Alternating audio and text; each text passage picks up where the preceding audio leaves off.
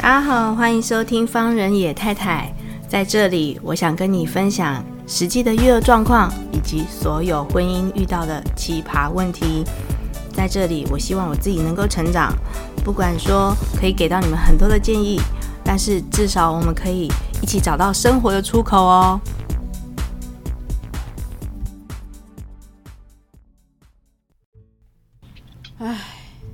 所以其实我们在看，我们真的，我们两个在讨论这些。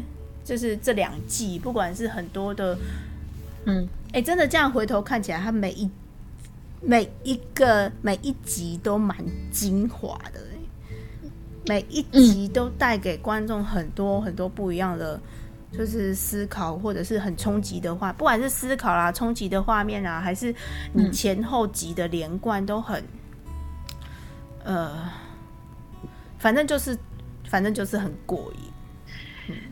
就是第一季我在看的时候会比较，呃、欸，会比较轻松跟开心，对，因为总就会觉得哦，怎么又来了？Come on，总是会有一些比较少的画面性，就就哦哦哦哦，哎对。可是，在看第二季的时候，我就把它当做一部很震惊的剧在看，嗯。因为那个已经，呃，刺激性的、刺激感官的东西已经变得比较少了。对，很多东西就会变比较往心里去，或是你有时候在看他们的时候，你会觉得说，这个角色他的沉重，跟他的悲惨，跟他的无力。嗯，所以第二季就是，啊、呃，我只能说，以为当初我以为这个是看起来是个轻松 的，我也是。一套剧，就没想到他的第二季出来之后，竟然是这样。这么有，你也不要也不要说深度了，但是至少你不会把它当做是，你不会把它的重点放在 A B 身上，就不会你不会把它当成是一个我哦我看我看完就结束的，是你会、哦、你会想很久就没了那种感觉，但不是。你，你会想蛮久的，就是还有很多很多值得。跟朋友讨论的地方啊，很值得呃回忆的那些片段啊。那值得回忆的片段，我们就带到最后。最后我们要讲的就是在海边的那个阶段啊。我们刚刚在 re 稿的时候，我们讲了海边的部分，真的是呃非常海边的这一场戏，就是深深的，我觉得就是放在我心里面，然后。代表第二季最后那个圆，算圆满吗？其实也不圆满，但是就是不圆满当中的，嗯，就像我们人生这样，就是我们也常常在讲，就是说跟对方和解，或跟自己和解，嗯，或者是你的命运走到这个地方的时候，我想要先跟各位听众朋友讲一下，如果有人没有看过的话，我稍微剧透一下好了，就是他最后其实是小炯。欸、我觉得这部分你来讲好，就是最后那个画面是什么样子？最后呢，就是嗯，小舅长嗯去一个海边找到了春熙透，因为春熙透其实就已经是走投无路了嘛。嗯，然后他卖了一些杂七杂八的东西，在海边在摆地摊，对，杂七杂八摆地摊，然后其实有一搭也没一搭。可是他找到他的时候，他在旁边睡觉。我记得好像是在旁边棉棉毛巾盖起来，盖着睡觉。对，那他去找他，嗯，小剧场找找春熙透，嗯，然后呢，去，呃，算是是去骂他也好，对，我是他。可能想要告诉他一些什么，或者是他想要，就是他想要提醒他些什么，对对对，因为我我觉得，如果说，因为我会觉得说，为什么他们。这三个人就是他跟荒川明，嗯，他们这三个人会是一个铁三角，是因为到最后，在人心都已经离散的时候，嗯，他小舅长跟阿敏其实还是很为春西透的。那所以小舅长，我觉得他会去找他的原因是说，他并没有放弃他这个人，对，他想告诉他，嗯，你的一些事情，你走到这个地步，并。你并不是孤立无援哦，其实是还是有人帮助你，嗯，但只是你可能一时的迷失，嗯，或是想要走更大、更长远的方向，但是你没有计划，所以导致成这个样子的状况。那小周长就告诉他：“你这这一切从以前到现在，直到你现在，你还能活在这边，还能在海边好手好脚在这里，是因为黄传明的关系。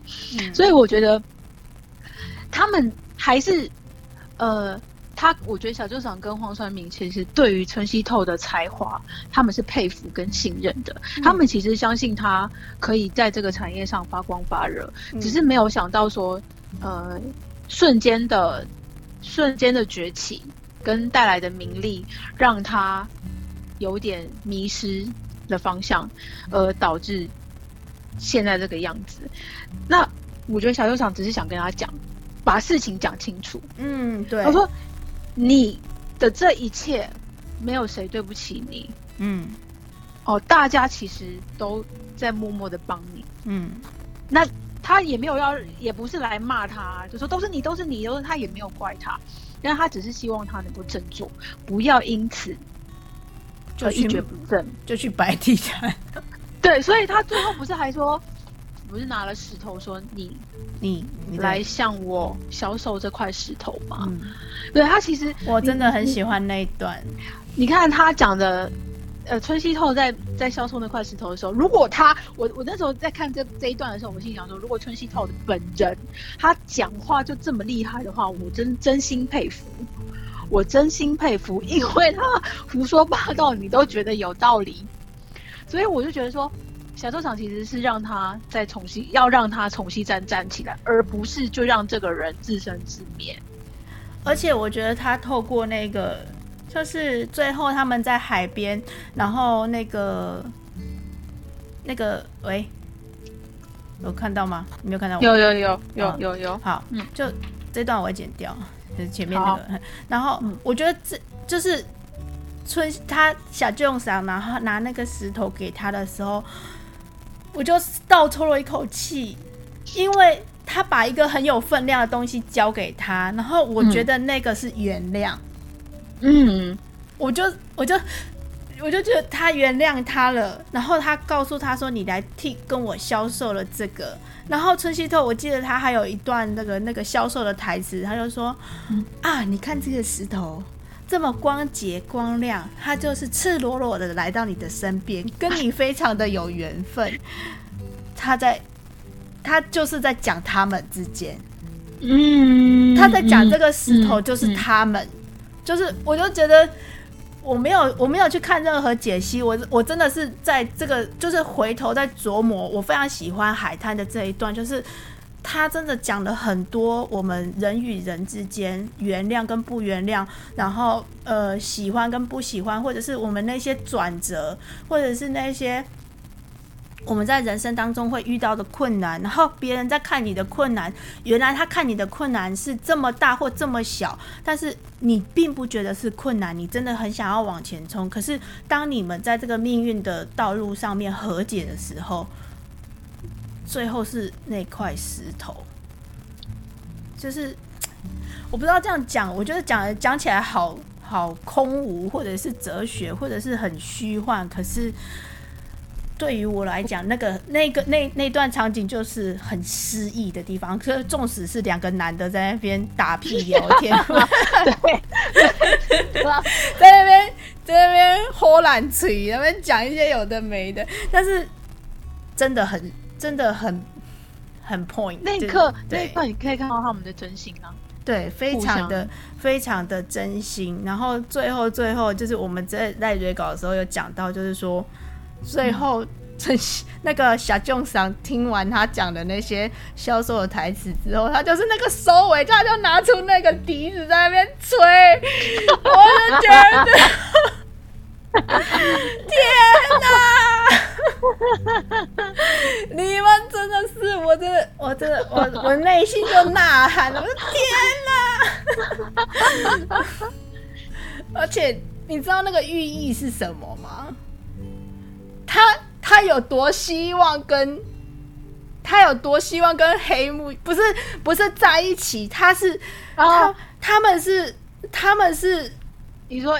就是他们很希望升回到意识，他们 结合结合了，我就觉得天啊！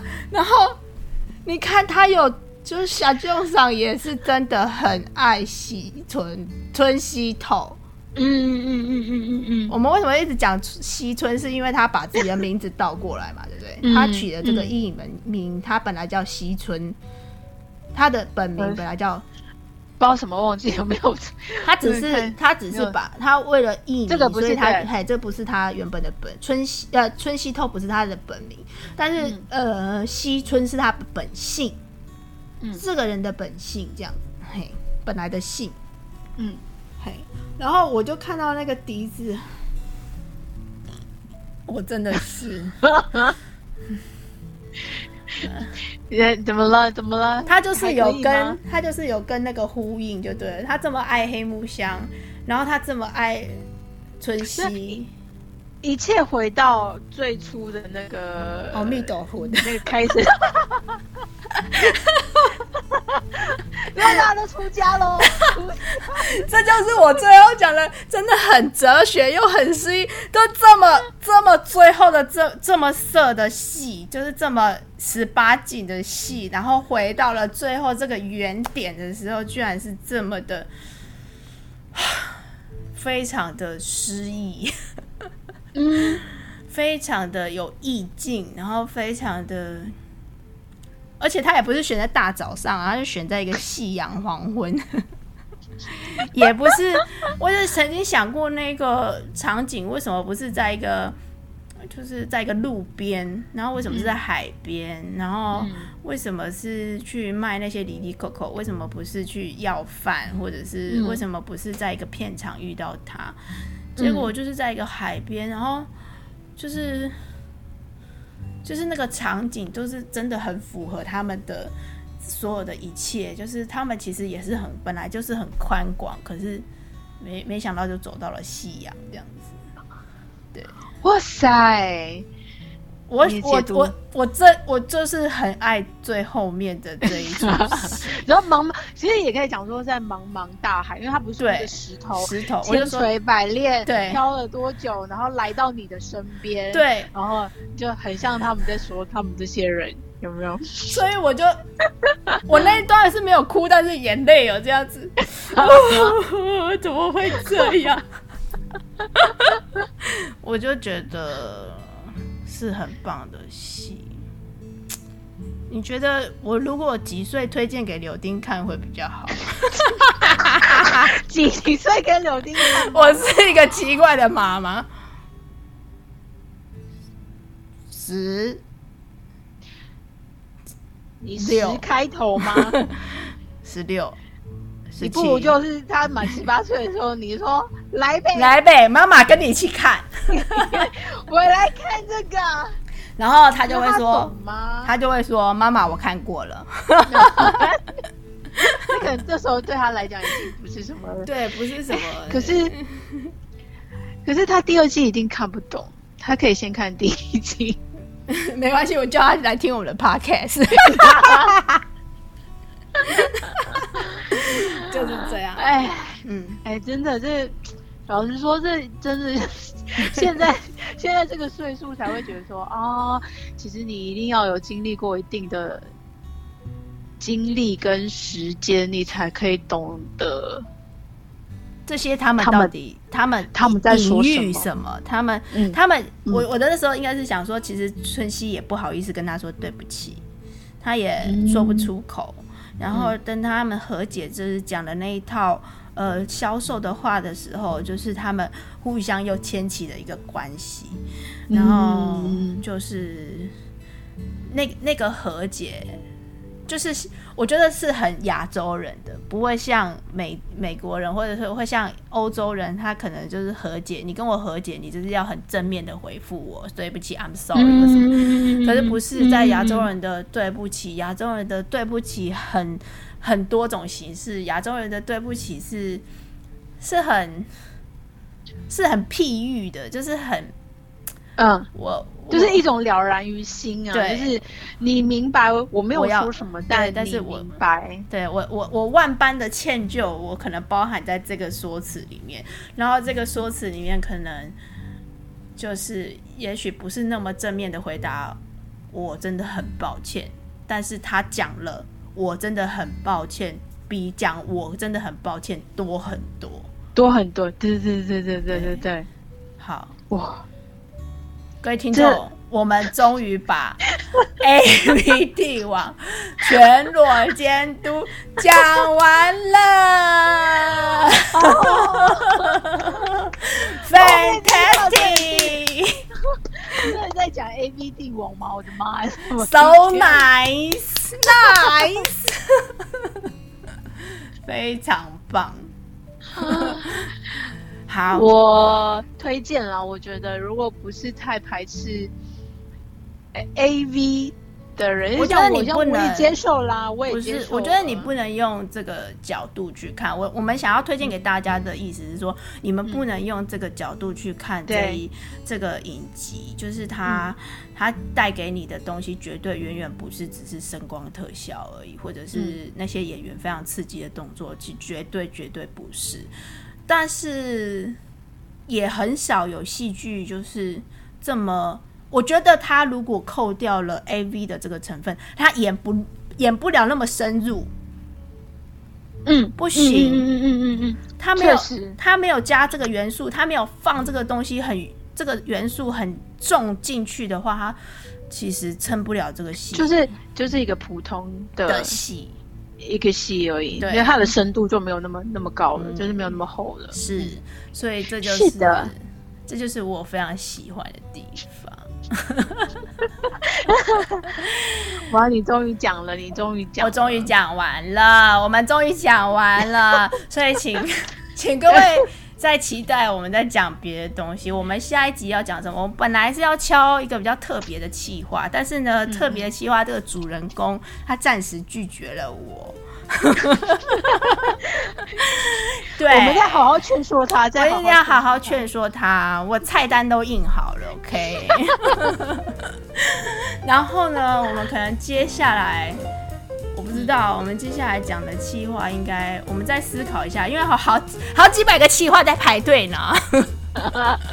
不管不管不管，好，今天谢谢各位的收听，下次再。再好好关注我们，这要讲什么样的企划吧，各位听众，拜拜，拜拜。